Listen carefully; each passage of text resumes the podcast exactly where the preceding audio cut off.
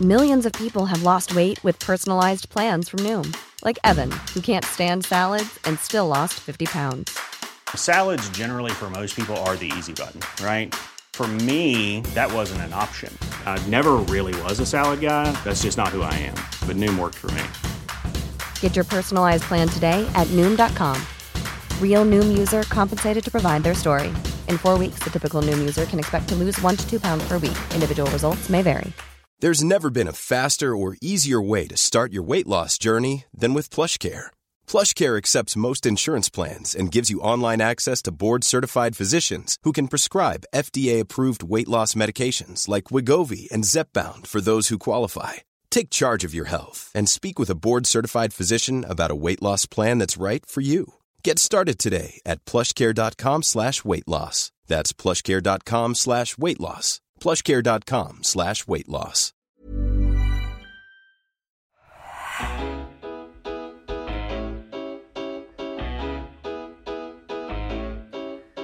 Hello everyone and welcome to another episode of the Roker Report podcast in association with the Sun Community Soup Kitchen. It's Gav back for the preview show. We said we'd get back into the swing of things and we sort of have, I guess, because Mister Preview's with me tonight. Hey Chris. Good evening, Gavin. Mister Preview's your new nickname. I'll, yeah. I'll take it. I've been called worse. um, yeah, preview, because we are playing Fulham this weekend. Premier League Fulham, who are doing really well, flying high in the table after their promotion from the Championship. How are you feeling about it? Because I'm very relaxed. I'm a bit weirded out by how relaxed I am. I'm normally not really sure what to make of it when it comes to the F A Cup, but I'm yeah. I'm pretty chill. Yeah, we ended the last pod talking about it, didn't it? And I, and I was wondering whether I'd get a little bit more, little bit of cup fever, you know, fifty years since we, we won it and all that sort of stuff. You know, are we going to go on a cup run? And I'm not, if I'm honest with you. I, re- I really want to be. I really want to kind of go, you know, the F A Cup. But the, the way I see it is it's a free hit, and which is a good thing. But th- there's part of us just thinks we were really good against Middlesbrough. And it's just a bit, I just really wanted to follow up with a good win in the Championship. Yeah, so, I, I, I get that, like, yeah. I, I think I'd rather be playing in the league because, yeah, we feel like we're on a good good bit of form at the minute. And the other thing is as well is that when you when you do sort of hit your stride, you you, you want to be playing every couple of days, don't you? Not having to wait with a cap. So we haven't, we didn't have a midweek game, obviously, after the Borough game. Um, so we haven't to wait a little bit to get back into the swing of things in the Championship. But it, I get you. I'm, I'm I'm with you there. Maybe Fulham feel the same, to be fair, because they've lost their last two in the league. So yeah. maybe they're thinking the same, you know, because because of their league position, they would probably rather be playing a team in the Prem and they're not. Um, yeah. So it could be an interesting game in that sense, really, because it, it it it might be a case of who wants it more, right? It might just be a case of who, who actually wants to go through. Do Fulham do Fulham still have designs on? Um, On Europe, is that, is that is that a bit of a stretch for them, or are they just thinking we just want to be safe? We don't really care about cups. Uh, this is just a pain in the arse for us. It's it, yeah, it is interesting. But if you if you were a Fulham fan and you you were seventh in the in the Premier League table, you, you're probably thinking, and, and they've lost their last two as well. You're probably thinking, you know, if you think back to actually Reedy's days where we kind of came up and we did really well, but we dropped off later on in the season. If Fulham fans are thinking, well, we're bound to drop off in the Premier League, maybe finish tenth, eleventh, twelfth, bit further down mid-table. Like if that's if that's likely to happen, because you can't see them, you know, because Liverpool are going to hit some form at some point. You you probably think Chelsea are going to hit some form at some point, and Fulham are going to probably drop down the table a little bit. And you'd probably love a cup run. If you were a Fulham fan, you'd be thinking we're in good form. We're playing Sunderland. That's almost, you know, that takes us. We've got Sunderland at home, Championship team. That takes us through to the fifth uh, fifth round. And then you get a decent draw there and you're through the quarterfinal. Yeah. And a team like Fulham, with the way they're playing, I think their fans would be right up for a cup run. It's it's that type of team who probably look at these things and, and think we can have a decent run this season. I don't know what the benchmark is anymore for um for staying up, staying up in the Premier League, because it's been obviously that long since we were there. But um, they're on thirty-one points, so the They're, yeah. bit, well, they're safe, aren't they? They've got yeah. another seventeen league games. You, you know, a yeah. couple more wins Easy. will probably be enough to actually be safe. So I, I'm, it's weird because I think I sort of touched on this on the last pod. Like I, I actually think we're in a similar boat to Fulham in that sense. in that. I know, I know we can get promoted and a lot of fans want us to really push on and go for the playoffs and stuff, but we're basically safe. And I think most of our fans would probably enjoy a cup run too, but at the same time, probably acknowledge they would like to kick on the league. But let's just look at it from that perspective then. You know, we don't feel as though we've got any chance of being in a relegation battle. I think it would take something to seriously go wrong at this stage, right? So, again, it means we go into this with a little bit of, um, well, the luxury of having no pressure, I guess. We, we've got nothing to fear. And the way we're playing at the minute, it's just brilliant to watch. You know, teams teams aren't going to want to play us.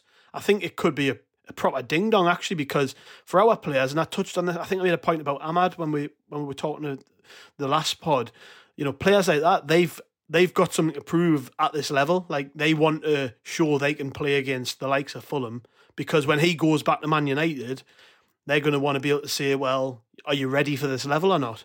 So for a bunch of our lads, this is a real chance to prove how good they are. And I'm I'm sure like the that won't be the thing at the forefront of their minds. Like, I need to show everybody I'm a Premier League player. But I would certainly like to think the coaches are planting the seed and saying, this is your opportunity to really show what you're made of. So let's go out there and do it. Everything you've been doing in the Championship, do it against this lot.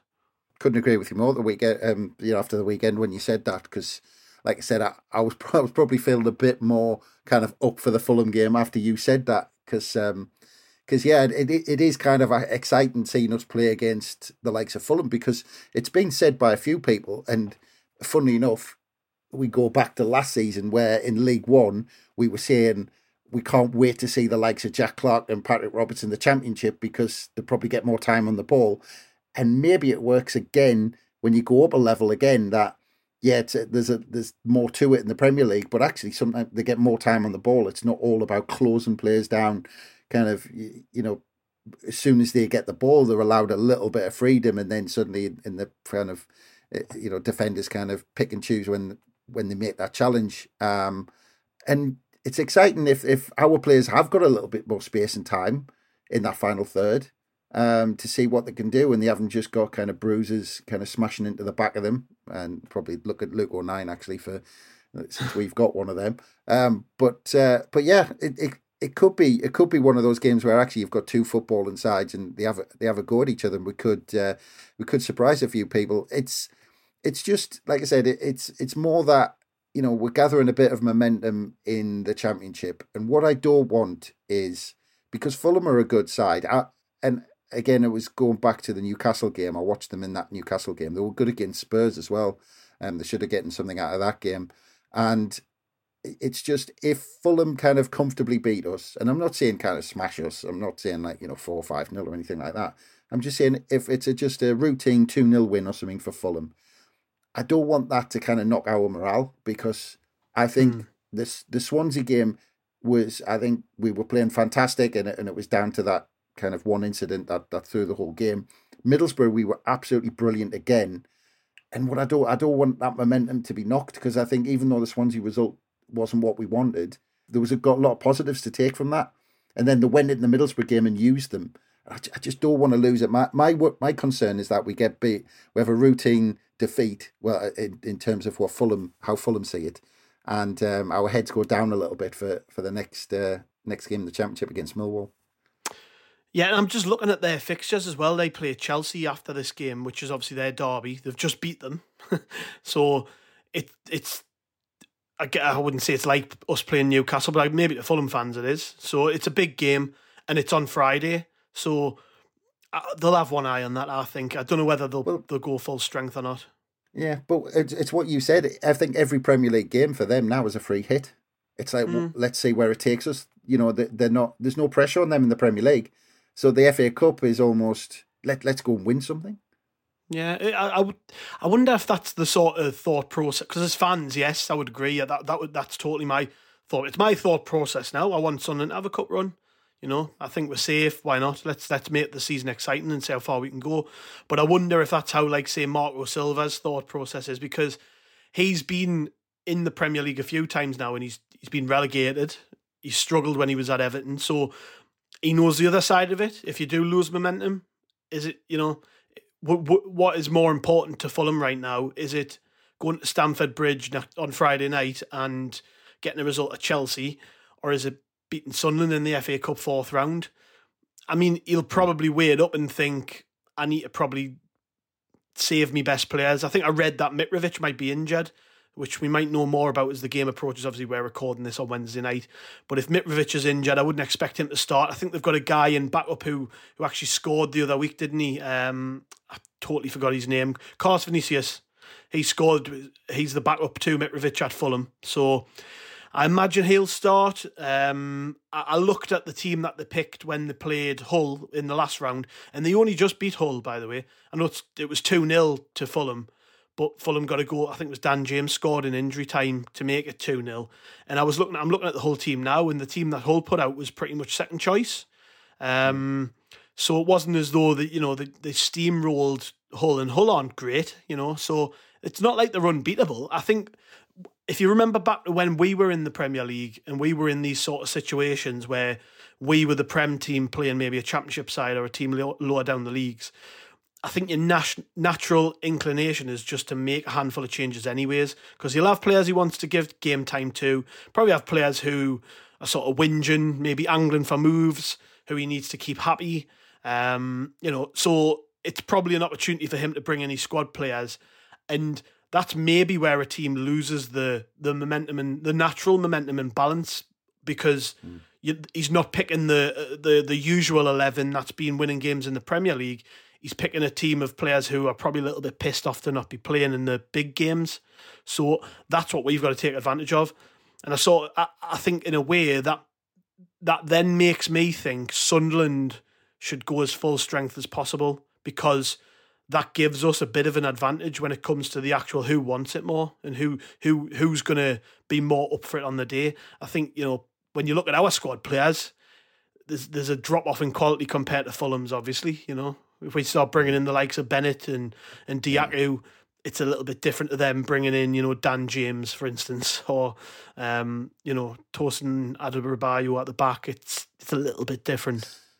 Yeah, but at, at what point does Tony Mowbray say, well, this becomes a big game? Because is it is it the competition or is it the opposition? Because if you look at the third round, he brought in the likes of Bennett and uh, he made a couple of other changes.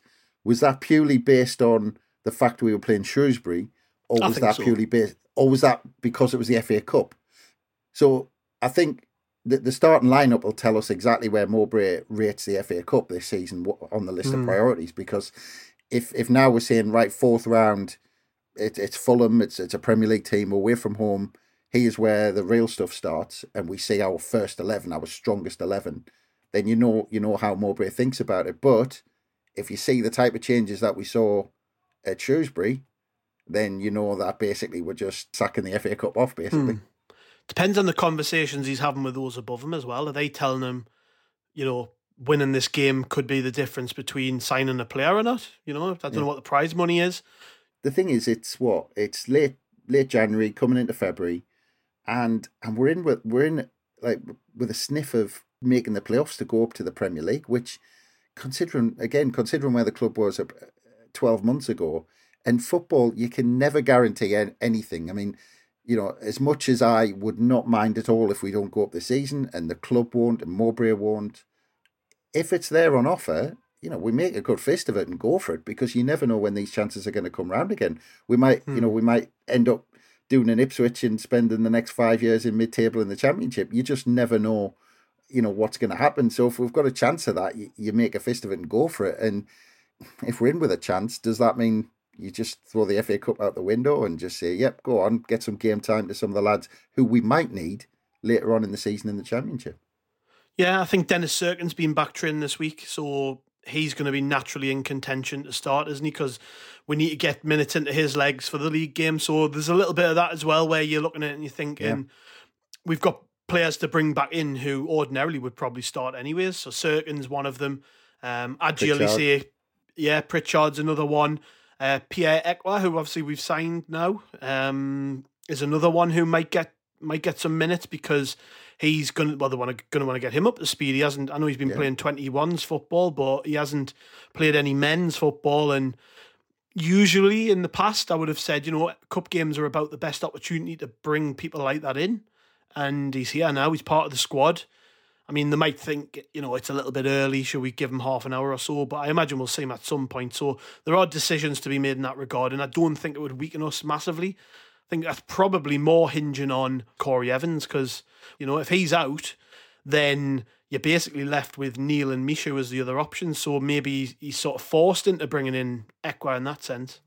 Yeah, I, I think now, I think with Evans, if Evans was out, to be honest, I wouldn't worry about it too much. We've got that many decent options now in the middle. Uh, I'd be quite excited because I said after the weekend, uh, I'd be quite um, happy to see Neil and Michut get a good run together and Michut get a run of games, you know, just like we talked about um, Hume, that, you know, these early games, he, you know, sometimes when you're thrown in, it's a different prospect to when you know you're going to start like two or three games off the off the bounce. And if you know you're going to do the business, Um, you stay in there.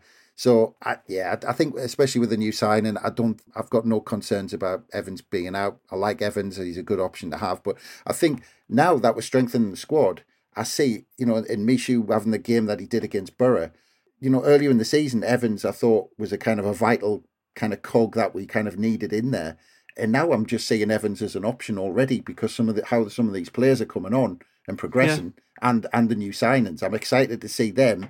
But just quickly, and, and uh, going off on a tangent a little bit, but I just wanted to ask you, just because we mentioned him, moving forward, because I've seen a few discussions about this, that front three behind Stewart, Clark, Amad and Roberts, if you think about it just on paper and, and watching them well, watching them play as well, never mind on paper, but those three have been incredible behind Stewart.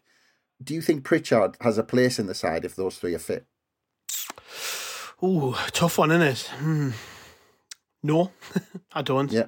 I don't personally, no. I think the problem with Pritchard is is that he's played a lot of football this season and he's actually, I don't want to say he's been poor because he hasn't been poor, but I think I think he's struggled to have the, the same level of impact that he had in League One. So uh, I think with, with Pritchard now, I'm looking at him as more of a, a squad option where we need him. And I think if he's fit, he will play a lot of football.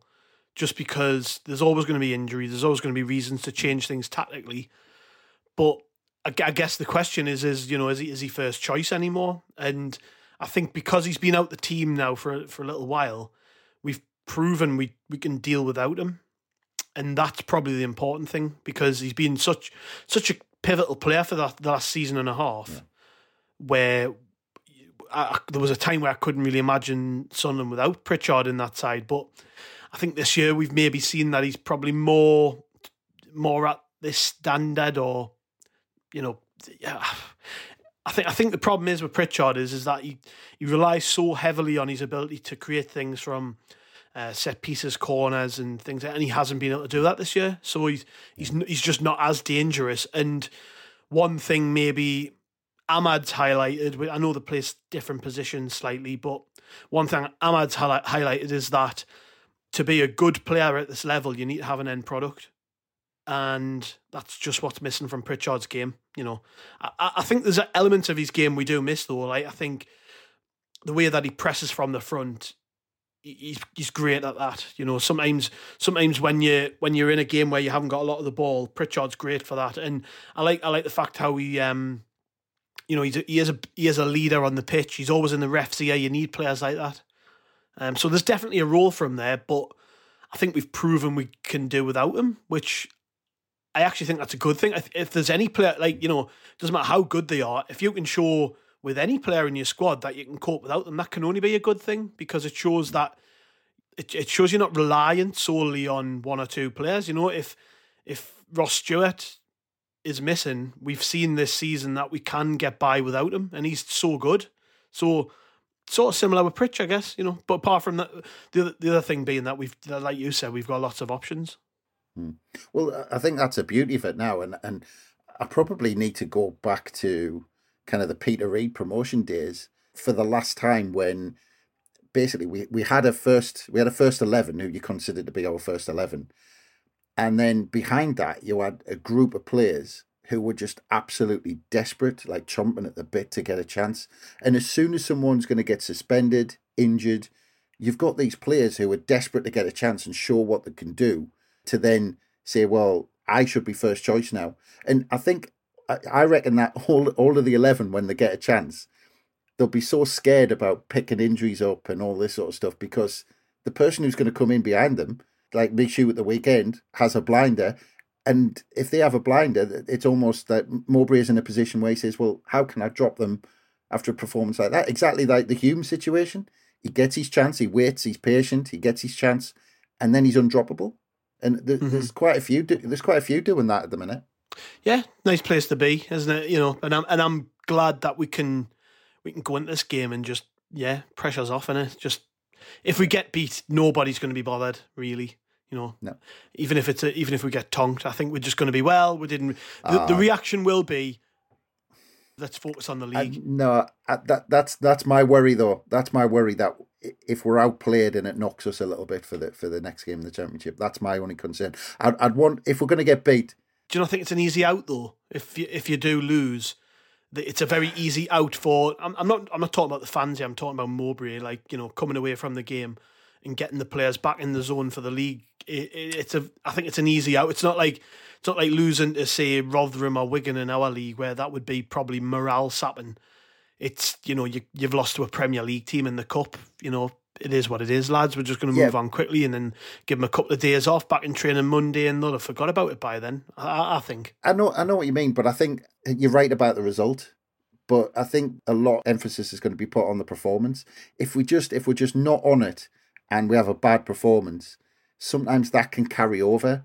Like, if if we go yeah. out and we'll be we'll be two nil, but we play well, I, I won't have a worry about it in the world, because I think, well, we've played well, we're still playing well, don't worry about it, we'll be fine for Millwall. If we, if we just have yeah. a stinker, and because it's all about momentum, and if you get yeah. a few, it's all, and if you get those performances and you, you, those results will come.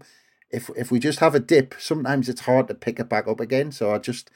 I'd like us to have a have a decent shot of it and um, make a decent show on, but like I said, I wouldn't be fussed about the result. It's a bit like if you think back last season when we lost to Arsenal, we got beat five one, but everyone yeah, was yeah. talking about how good of a show we put on for most of the game, and then we yeah. followed that up with two wins. We beat Doncaster and we beat Chef Wed, so, you know... I d- I don't think I've ever been as proud of a five one defeat in my life.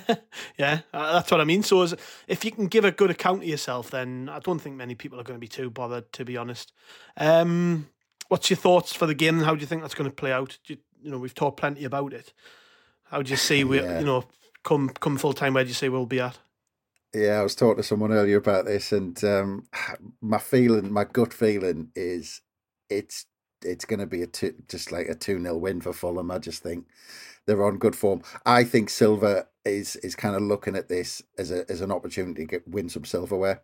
If if a team's in form Pardon like this, the pun. they're not, they're, that's it. Um, they're never gonna. They're not going to do anything in the Premier League this season. They're not going to qualify for the Champions League. They're probably going to drop out of the European places. I I think with the form they're in, they'll be looking at the F A Cup thinking we can win something this season, mm. and. I think with it being a free hit for us and not being that fussed, I think uh, I, I just see a fairly routine two nil win for Fulham, to be honest. I'm gonna I'm gonna be a bit more positive than that. I think we'll win one nil. I do. I just got a feeling. I don't know why, but uh, I'd, I'd love it. I'd love it. Yeah. But um, I'd, yeah, maybe I'm just feeling about the draw. I've, I really wanted an exciting draw, and we didn't get one. Yeah. Quickly round on. Uh, Some transfer stuff, eh? And then we'll we'll go into some listener questions. We've got quite a few of those. Um, Pierre Ekwah then's definitely signed. Definitely, definitely. I've seen him in a Sunderland strip with a scarf above his head, so he is here. um, was originally reported as a loan, but he's signed on a permanent, which was a bit of a surprise to quite a lot, lot of people, and it happened rather quickly. Love how it caught the uh, the press off off guard. I think it was one of the newspapers in. in London had said, uh, yes, he is in permanent talks, but still no deal done. And then about four hours later, he was on the Sunderland website, um, haven't signed. So, yeah, I, I'm, I'm actually, considering I've not actually seen him play, bar a handful of, you know, clips of goals and all the rest of it, I'm really excited about this one. I don't know why. I can't I can't really explain why I'm really excited. I just am. Yeah, and, and I'm, I'm feeling exactly the same. And because it actually, it feels... a lot like the Elise deal. It it just feels like that, that it's on that level. And you read what West Ham fans are saying about it, and we heard almost carbon copy the comments that came out of them when Elise joined us as well. Yeah. This kind of, this feeling like, why, why hasn't this kid been given a chance? He's shown potential. He's shown better form than some of the, some of the people they've paid big money for. Um, and some people have been calling for him to, you know, at least have a place on the bench for the first team. And it, he's just been given zero opportunities.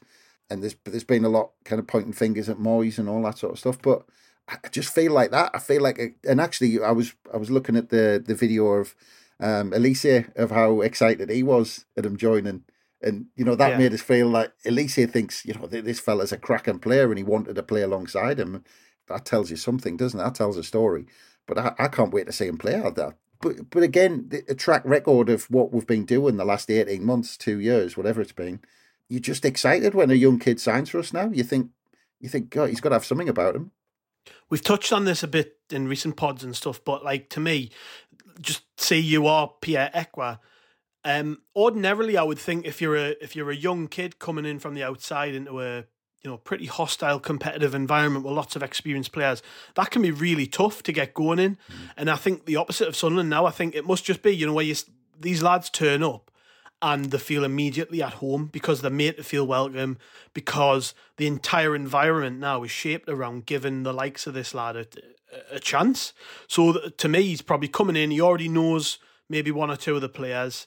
Um, and I, I don't think there'll be a big settling in period. I, I'm, I've, I've seen a few people online sort of saying, you know, we need to give him time and stuff. And we do need to give him time. But I just think that the current environment within the squad, the, the one that Mowbray has built, makes me think that he's going to be able to just hit the ground running. And he's probably dying to play senior football because he's played twenty-threes, twenty-ones football now for what, like four years, you know, and he's probably thinking, I just, I've, I've, this is the, this is the chance I've been waiting for. Never played a senior game in his life. The opportunity to become a senior player at a club as big as this is huge. And I just think, what a fantastic position to be in. I'd I'd have him straight on the bench for, for the Fulham game because like like we've been saying all the way through, it's, if it's a free hit, you know, we haven't got much focus on it. Get him some minutes. Why not? Get him to know the lads. Get him to know the, you know, how we travel, what we do. You know, even even the little bits and pieces, the coach down or how they travel and getting to know the lads and all that sort of stuff. Get him involved. Yeah. You know, if, if he can get some minutes on the pitch, then that, that's a bonus. It's it's interesting as well. You were talking about Mowbray, and I think we've got to give some credit to what what looks like that kind of behind the scenes kind of the atmosphere of the club, because I think it was mentioned when he first joined the club that it seemed to be that we had some a couple of splits, not not kind of splits in the dressing room, but like that group of lads hung about together and didn't really socialise with the rest of them. That one over there did, that one over there did, and you had kind of blocks of players who kind of kept themselves to themselves. And it seems like what Mowbray has done, he's brought all of this together, and they now look like more of a squad than they've looked. Well, as a Sunderland squad, who look like they've got that togetherness. I can't, I can't remember the last time we had that. I have to go no. way back, but it, it looks like they're all in it together now. And I think you've got to give a lot of credit to, to Mowbray for that. I think it's, it must be difficult to to integrate players, like anyways, especially foreign players, you know. And I, to be fair, I watch quite a lot of the behind-the-scenes videos the club put out, and it does look like, you know, Amad, mm.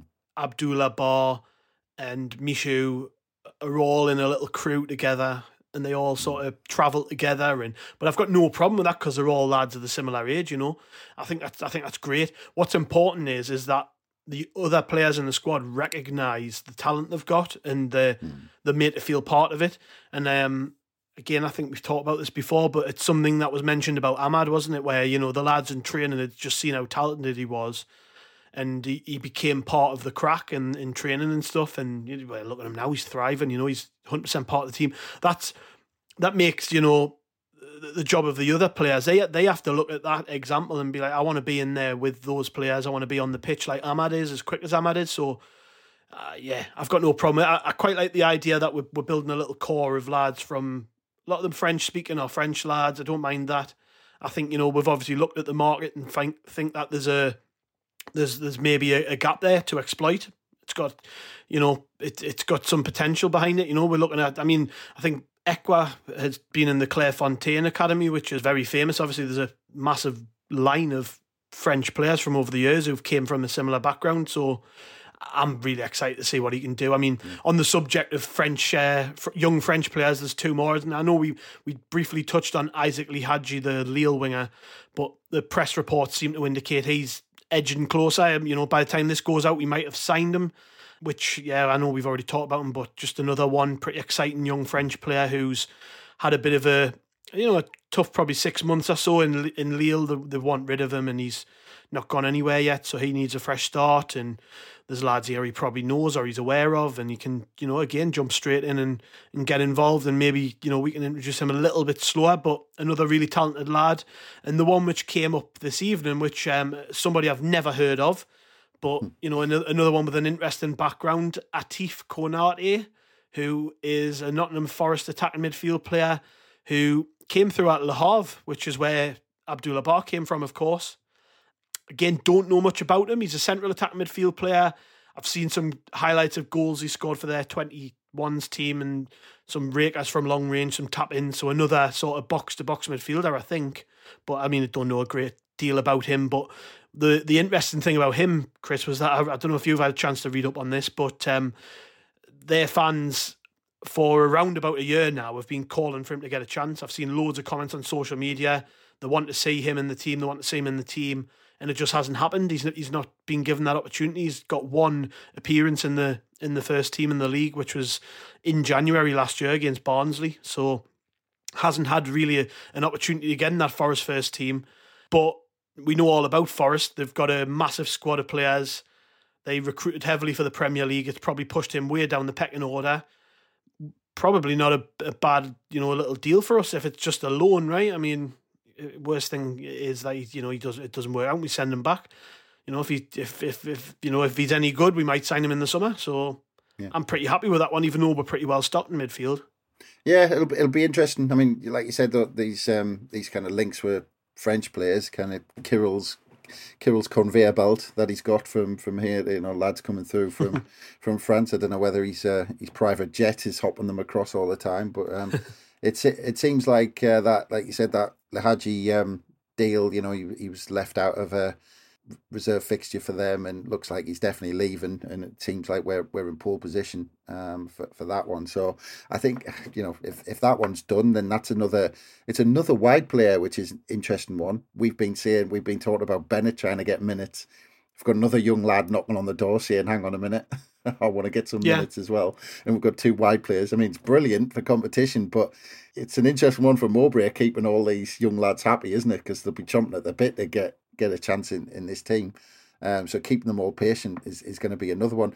The other the other obvious thing we're, talk, we're talking about predominantly midfielders. And it, it, again, I mean, we've mentioned it the last couple of weeks, but it's the striker. Everyone's talking about, you know, we haven't really been had a solid link with a striker except for for Gellart um, at uh, at Leeds, um, which yeah. I'm not sure how that's going to go. That's it. That he seems to have been all over the place, um, linked linked with everybody. I think there's a lot of clubs looking at him, um, but he's really been the only strong link in terms of a striker, which is which is yeah. a strange one. You would have thought, you know, back in the day. I mean, look at look at when Josh Madger left, and we were probably linked with about ten players within the space of six hours on deadline day, and and we're, we're desperate for a striker now. yeah, Loose lips, yeah. though, in that case, I think, you know, people at yeah. the club were, were, were happy to uh, divulge information to any anyone and everyone. When now, you know, you look at this, some of these names that are coming out now, though, they're coming out of nowhere. So that's yeah. that to me, and it was a, it's been the same now for a few transfer windows. I'm just not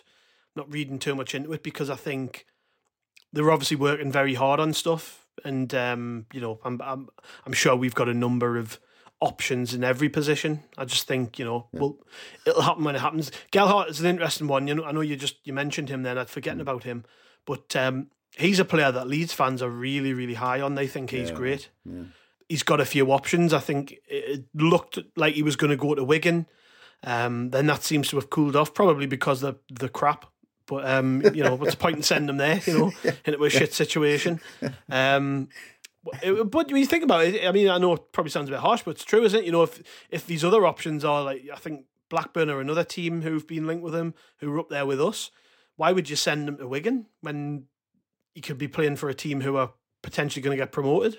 Makes no sense. So, if you know, if he's as good as they're saying he is, then, you know, he, he's going to be more than capable of playing in the Championship, isn't he? So I, I'm I'm pretty cool on that. I know we, we've talked a couple of times about Ellis Simms and the potential of him maybe coming back. I know that that's went a little bit quiet, but it's always going to be in the back burner, isn't it? You know, we've always probably got that option to bring him back, you know, as the as the window dwindles to the end.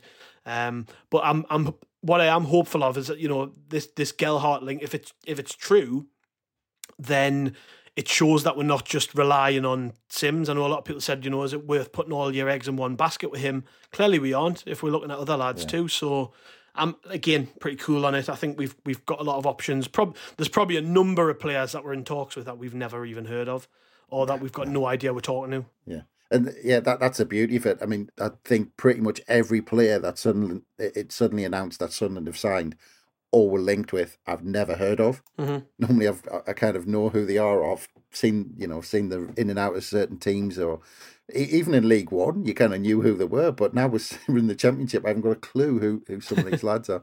But uh, but yeah, on the Simms front, I was just thinking about that, and surely you know whoever they appoint will look at that squad and think, well, you know, they they need more to stay up in the Premier League, and Simms will be shipped out. You, yeah, surely. Yeah. Right, let's fire into some listener questions as well, since we've done this, but I did ask on Twitter for people to send us some, and we got a hefty response. So what we'll do is we'll try and keep it as short as we can. We'll try and uh, maybe not ramble for too long. Um, Tom S A F C at Thompson nineteen seventy-seven, he says, uh, are we better in a three five two or a four two three one? And what do you think the best players are for either formation? I mean, have you got a preference on system, Chris? Is is the one that you prefer to see Sunderland playing? You know what it is? I think, you know, sometimes when I watch us play, even when I think, right, well, we've set up with a four and we've put two in front and we've got we've got like that sort of system, you sometimes see the structure that when we haven't got possession, and it's almost like we line up with three centre-backs and Clark, yeah. dro- mm-hmm. Clark drops in anyway. So... Yeah. I think actually it's so fluid that sometimes it looks like a five at the back and sometimes it looks like a four at the back. And it depends on the situation of the game, on actually where, where the players are on the pitch. But yeah.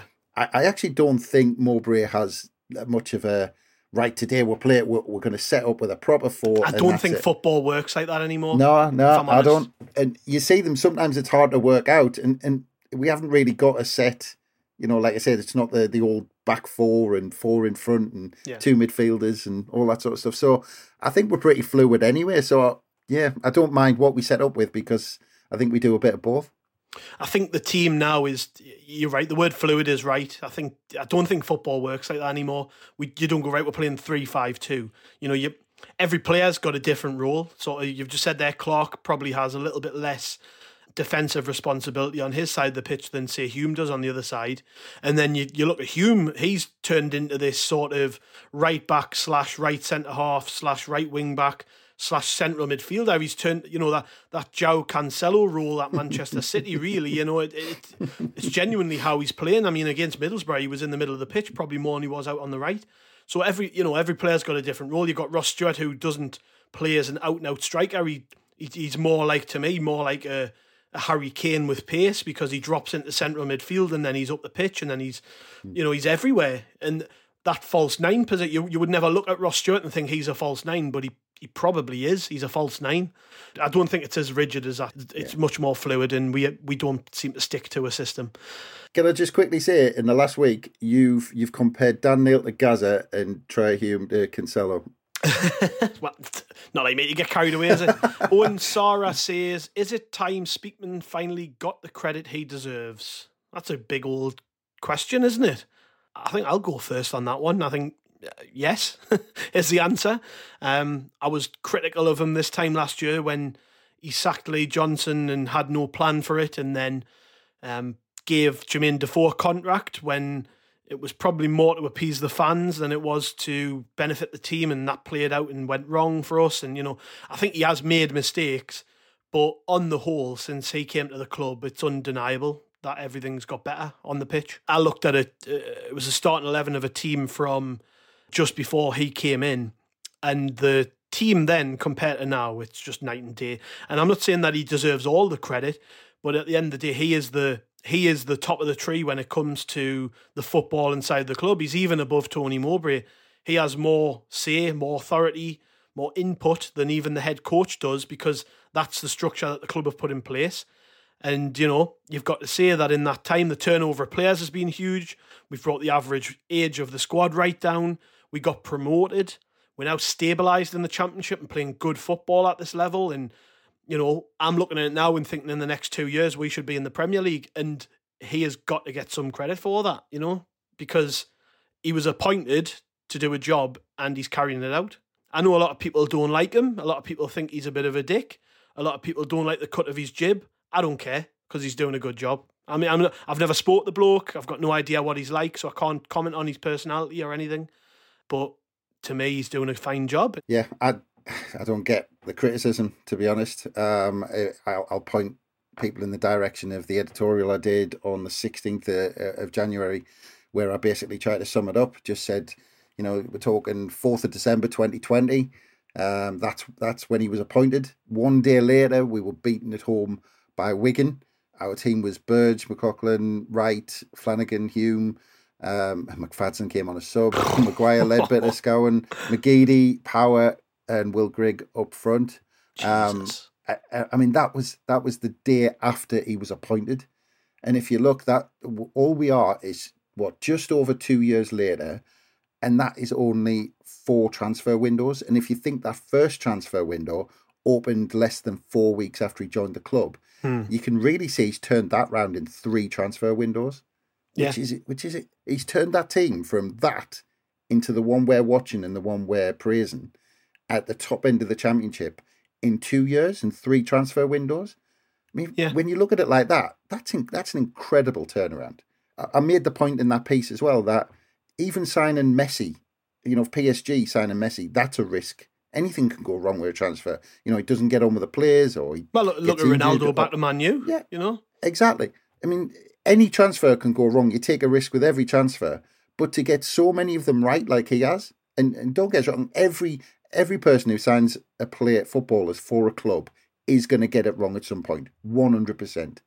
But to get so many of the, the the decisions he's made right, including two managerial changes in the space of two years, one forced upon him and the other one by choice. I mean, and people say about Alex Neil, or oh, it was Alex Neil who did the business. Absolutely, Alex Neil was fantastic doing the business in League One, but it was still Speakman who appointed him and the club who appointed him. So, yeah, yeah I don't know where the criticism comes. I think that turnaround in two years is incredible. Yeah, I think it's it's probably important that, though, to acknowledge the input of others. You know, obviously the managers we've had in that time, um, Stuart Harvey, yeah. who's obviously so crucial behind the scenes when it comes to transfers. But to me, you know, he put that team together. He was given the remit to build a, a footballing infrastructure behind the scenes that, you know, sets us up for the long term. And uh, yeah, I can't, I can't can't say enough about him. On that though, if it went horribly wrong, everyone would be calling for his head, so yeah. it's right that it's right that it, because it goes right, it gets some credit for it. Yeah, absolutely. Uh, next question is from Kingy Paul King seventy-three. He says, "Do you think if we get promoted, we stand any chance of Amad on a permanent?" No, no. As much as I would love to sign Amad on a permanent, Um, he's going to cost an awful lot of money yeah. to get out of that Man U contract, unfortunately. I don't think it's a case, because Kingy says, yeah, he loves it, yeah, I'm sure he does, but, um, you know, I don't think we're going to be spending that amount of money on anybody anytime soon, because when you cost Manchester United forty million euros before you've even really done anything at senior level, I think he'd had a handful of appearances in Italy and that's about it, and then you improve at the rate he has, they're going to want to get see a, a big return on him if they do sell him. I think what's more likely to happen is he's going to be part of their first team squad, and you know, that was the that was the aim of this, you know, send him to Sunderland, he goes there, he scores goals, he gets assists, he becomes a far better player, he comes back to Manchester United ready for the first team. And I think there's no doubt in my mind that's what's going to happen here. It's going to take, you know, some drop off in form from him if that's not going to happen, because what's he got ahead of him really at Man U, you know? I know they've got Antony, who they paid one hundred million euro for, but I've watched him a fair bit this season and I couldn't say he was, he was better than Amad, if I'm honest. And that's been truthful. And I think even the Man U fans, you know, aren't particularly sold on him. So I'm not saying he's going to be going into Man U's team and a total world beater playing for a team in the Champions League, but I do think there's a place for him in that squad, and he will play games. So, no. Well, I'm I'm gonna I'm gonna agree with you on the no, because it, just purely because of the price tag. But on the going back to Manchester United and being a Manchester United player, I don't think that's going to happen. I don't. No? I don't think. I, I don't think Ahmad's quite at that level. I think he's fantastic. I love him. I think he's a brilliant player, but I don't think he's at that level. And and don't get us wrong, the the Antony thing, he's he's not that good. Basically, Ahmad is about at his level, but I'm not sure he's a Manchester United player either.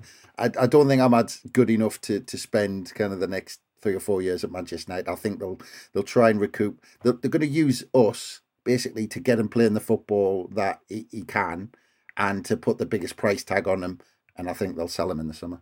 Mm. I think the other the other thing they could probably do with him is maybe just loan him to a Premier League team, maybe a team coming up from the Championship who who maybe. would happily give him thirty games in the Premier League, and then I think that's probably more likely. What we forget is he's probably only he's only been there two years at Man U. He's, he, they signed him in the January transfer window in twenty twenty-one. So he's, and he's still very young. And I think, to be honest, I think they, ha- having seen how it went for him at Rangers, which wasn't particularly great, they probably weren't expecting him to do as well as he has. I certainly wasn't. I mean, we, we mentioned this before. Mowbray's first game against Rotherham, Amad wasn't even in the eighteen. He, he didn't even make the bench. So he's, he's rapidly kicked on, and they will be looking at that and they'll be thinking, you know, in the right environment, he is a world beater. But just just on that, it was a good point you made there, actually. He could be, he could be kind of our Johnny Evans, where he plays for this season, and if we do manage to go up, you wouldn't be surprised if we loaned him again in the Premier League. No. So I, I don't think he'll ever sign for his permanent. I think, I just no, think no. even, you know, just the money, we aren't, I don't think this football club's ever going to spend big again. It'll always be about spending wisely. And I'm happy with that. If it's, you know, well, even when you're in the Premier League, you know, you've still got to be clever. So Darren Burke asks, do you think the Sims ship has sailed now? Do you think that's finished with? I'll let you answer that one. I'm, I don't know. Do you think, do you think that's going to, do you think that could happen? Is Darren suggesting that, you know, because we're looking at other targets, maybe we, um, we, we've, we've looked past Ellis Simms? No, I, th- I think, um, I think once they get, it depends when they appoint a new manager, because I think it'll be up to that new manager. So I don't know what yeah. ha, where they are on how long they're going to take doing that. But I, I'm I'm fairly certain that what there's only less than a week to go to the, till the window um, shuts. That if they appoint a new manager, they'll decide that Simms probably needs to go and they need someone better. But it depends if they're able to bring someone in before the the deadline, um, then Simms is going to be straight out the door. Um, mm. And if if we're happy to leave it late, because if you think we've only got Fulham and then we've got another week till Millwall, so the pressure's not on us to go out yeah. and to, to buy one tomorrow. We do, we're not desperate to buy one before the Fulham game or the, yeah, we'll get one before the deadline. If we want to leave it late, um, if none of the other targets come off and Sims leaves late, then we'll be in for him. So, it, yeah, it depends on a lot of things. Uh, I think there's a lot of things going on with Everton and us. Um, and it, I think it's all about timing. Yeah. Alex at Spezial seventy-three asks, what areas do you think we need to strengthen before the deadline? Anyone you'd move out? I know we've talked about a couple of these things. I think, you know, any options in attack midfield would be great just to, to give us plenty of those. I think, you know, if Lee Hadji comes in, um, if Konate comes in, I'd be happy with that, because I'm, I'm, we touched on this before, you know, we've got a, we've got a front three there behind Stewart, which is, um, starting to become established. So, you know, any other players in backup who can give competition, I'm I'm happy with. Um, but I think, you know, other than the ones we've talked about, we do need a striker. Looks like we're going to bring one in, just don't know who. Um, the other place I would probably like to see us bring somebody in is at centre half, because I think, I've got a feeling Bailey Wright will go. He's on about who, who might go out. I still think Bailey Wright will go, and I think we'll bring somebody else in. Um, you know, there's been murmurings of Charlie Cresswell from Leeds. Um, I imagine we're looking at a number of players, but ra- there's a reason Bailey Wright's being linked with clubs, and I think it, I've met, I've talked about this a few times recently. I think it's time for him to go, um, but only if we can bring somebody in. Um, other than him, Leon Diakou probably on loan. If we're bringing an attacking midfielders, I can see him going somewhere. He's got to be playing football at some point, and it's not going to happen at Sunderland. Yeah, I, I think Diakou might leave. I, the Bailey Wright one, I, yeah, I can see where you're coming from with the with the. rumours that are going around, but uh, I still think he'll be here until the summer. I think he'll leave in the summer, and it'll kind of be a handshake and thank you very much for your for your service. He came on the other the other day. He came on against Middlesbrough. He's still getting minutes. Um, we've got injuries. We're picking up injuries. Yeah, I, I wouldn't be surprised if he stayed till the summer. Yeah, I've got a couple of questions on the right-back position. Um, Caleb's asked, where where's Gucci's position when fit? He's maybe more of a utility player, but his usual positions are now filled by specialists. I mean, we talked about this on the last one, didn't we? Where do we see him slotting in when fit? Um, what I will point to before you answer, Chris, is that this time last year, he nearly signed for Shrewsbury in League One. And that move to, that. potential move to Shrewsbury, well, yeah, it was him and Flanagan, wasn't it? And Flanagan went and he didn't. Oh, yeah, um, course, yeah. And after that, he was one of our key players between then and the end of the season, you know.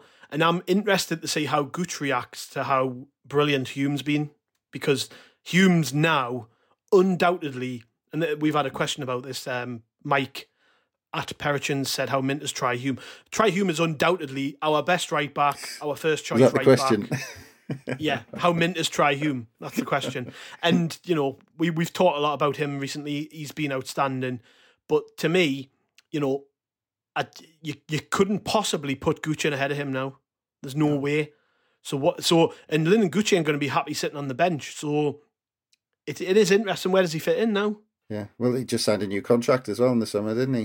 Mm. Can't remember how long long that was for, but I know he I think signed it was a couple of years. I think it was two years. Yeah, yeah, it's going to be an interesting. But but the thing is, it, it was it was what I was talking about earlier. When players lose that place in the, in the team, whether it's by injury, suspension, whatever reason, the player who's coming in at the minute just takes their opportunity and runs with it, and it's happening all over the pitch at the minute. And and Gooch is going to have to play the same role as Hume did, and just kind of bide his time. And maybe, you know, this sometimes when players burst onto the scene like Hume did, sometimes they they kind of burst onto the scene. They have a good few months, and then so they they have a little bit of a dip in form because of the Saturday Tuesday thing. He, he's never done this, at, at, he's never had that routine at this level before. Maybe he might have a dip, and we might say, right, Lyndon Gooch, when when he, you know he needs to come back in. Give Hume a few games out or something like that. You just never know. I'm sure before the end of the season, Gooch will come in. What's his best position? You know, it, it's really strange with Lyndon Gooch. He was, he was always that attacking player. I mean, he used to, I think he, when he first came through, he played behind the striker um, when he first came through when he was really young. Mm. And I think a couple of times we used him as a striker. And then he had that period under Jack Ross where he was fantastic in that first season in League One, the first half of the season in League One, where he was one of our best players and he played out wide in, a, in an attacking sense. And then he's learned this kind of attacking fullback role, which he's been he's been good in, and he was fantastic at the, the tail end of last season. So I just think it seems like this attacking fullback role is his best position at the moment, but with Hume playing like he is, he's, he's not going to get in anytime soon. No, but there's always place for players like that in your squad because he can play so many positions. Yeah. He's It's a bit like Luke O'Neill. He's, he's, you know, you're always going to need him because yeah. Gooch can play probably four positions in the team. So, But the other thing as well, I'd like, because I like the look of Huggins as well. Yeah. So it'll be interesting now to see, do the clubs here to have a word with Lyndon Gooch? Is it almost a discussion to say, well, actually, we've got other young lads pushing and we want to give them minutes? But you know, Lyndon Gooch is great behind the scenes, and he's he's kind of good in the dressing room and all that sort of stuff. So there's that aspect that we don't see. Yeah, yeah, be interesting to see how it goes.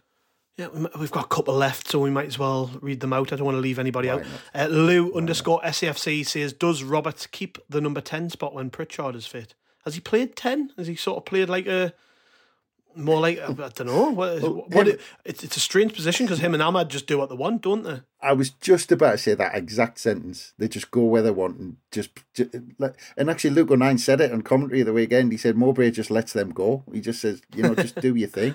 And yeah. you would, wouldn't you? You've got players yeah, like yeah. that. You just say, yeah. do your thing. Yeah, we talked about it earlier. I I think with these three fit in the form that they're in, I don't think Pritchard gets back in. No. Um, and last but not least, uh, Snell at Snell seventy-seven says, realistically, where in the league would you be happy for us to finish? Wow, um, that is an interesting one. We, we were talking about, I'm going to stick by what I said at the start of the season because now we're kind of talking in hindsight now about we've got the benefit of of half a season. and But I think with the way we're progressing and the, the type of team we are and how, how good we are on our day, I think if we make a good push for the playoffs and we miss out, then, you know, that'll be disappointing. But at the same time, I'll be more than happy with a mid-table position, like I said at the start of the season, just because it's it's progress. I think we'll, you know, we've got young players who've got a year under their belt at this level, which is fantastic. We're moving forward as a club. You know, we would have snapped people's hand off at the start of the season for a mid-table place, so I'm kind of going to stick with that. But some of the football we've played and some of the games we've played in, the, the drop points are really frustrating at times.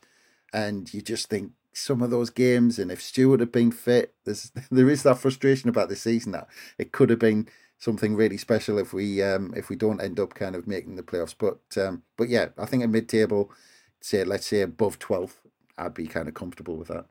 I think I actually pit consistency and performances above league position in this instance. So, you know, yeah. if we finish yeah. tenth or eleventh, but the, the the football and the the results have been what they've been like, you know, up to this point, then you'd have no real concern, would you, or arguments? You'd just be like, well, we've had a re- this season's been really enjoyable. We've won more than we've lost. We've played really good football. We've scored really good goals. I'd be over the moon with that. But if it's a case where, you know, we win our next three or four games and we are sort of top end of the playoff spot, and then we see a drop off in results, because, you know, the other thing playing at the back of my mind is the Blackburn fans told us when we appointed Tony Mowbray that everything's great till February and then all of a sudden it drops. And mm-hmm. I'm not going to, I'm not saying that's going to happen here, but, yeah. you know, it, if it's a trait of his, you never know, do you? And then we could be sat in April, May time going, we were good enough at the end of January at that point to to finish in the playoffs, and we didn't capitalise on it. We didn't play well enough. So I think it's a bit early to say, really. But I, I, for me, I'm just I just want to say the consistency that we've seen. You know, we we've certainly since the World Cup, I just feel like we we were talking about this team's a good team, and now I'm thinking we're actually a lot better than team people give us credit for, and. It's about, you know, can we keep hitting that hitting that level? But yeah. I think it's a bit too early to say what I'll really be up for. I think, you know, if, if we if we lost in the playoff final, I'm still going to be devastated. yeah. I mean, if you if you look back at stats though, that it's it's really it's it's pretty rare for clubs to jump up from League One and and finish in the top six in the Championship. It's really it yeah, doesn't. I don't happen. think it's been done very often, has it? I think Luton was it Luton who did it recently, but apart from that, it really it's not something that happens year on year. So it to do what we've done. I mean, you look at the teams struggling. I mean, Wigan. It's um, Wigan, obviously, who we came up with, and um, Rotherham. Yes. So I mean, they're they're both struggling down the bottom. They're in the bottom five, and you see what we're doing, and we're pushing for the top six. Okay, you can argue that we're different size clubs, but we finished below them last season. So the the stride that we've taken, people, you've got to remember how big that is. Yeah, and it's easy to forget when you when you're trying to talk about finishing in the playoffs. But it's a massive leap we've taken this season, and and as you said, as long as you can see progress, then then you're quite happy with it. Yep. Well, thanks everybody who sent questions in. We might do this more often if we do these sort of off-the-cuff preview shows where um, we don't plan a single thing and need your help for content. um, yep. Uh, cheers to the listeners for tuning in. Um, cheers to Chris, as always, for joining us. Cheers, mate. No bother. And make sure you check out roker report dot s b nation dot com leading up to the game. We'll have all the usual build-up. Chris's preview that only three people read, as he says every week. Um, and all that other good stuff coming up. Catch you all later. Cheers.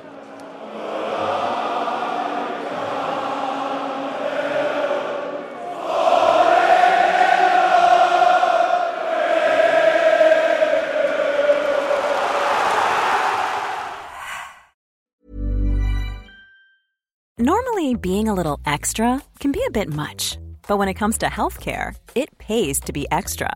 And United Healthcare makes it easy with Health Protector Guard fixed indemnity insurance plans. Underwritten by Golden Rule Insurance Company, they supplement your primary plan, helping you manage out-of-pocket costs without the usual requirements and restrictions like deductibles and enrollment periods. So when it comes to covering your medical bills, you can feel good about being a little extra. Visit u h one dot com to find the Health Protector Guard plan for you. Even when we're on a budget, we still deserve nice things. Quince is a place to scoop up stunning high-end goods for fifty to eighty percent less than similar brands. They have buttery soft cashmere sweaters starting at fifty dollars, luxurious Italian leather bags, and so much more. Plus, Quince only works with factories that use safe, ethical, and responsible manufacturing. Get the high-end goods you'll love without the high price tag with Quince. Go to quince dot com slash style for free shipping and three sixty-five day returns.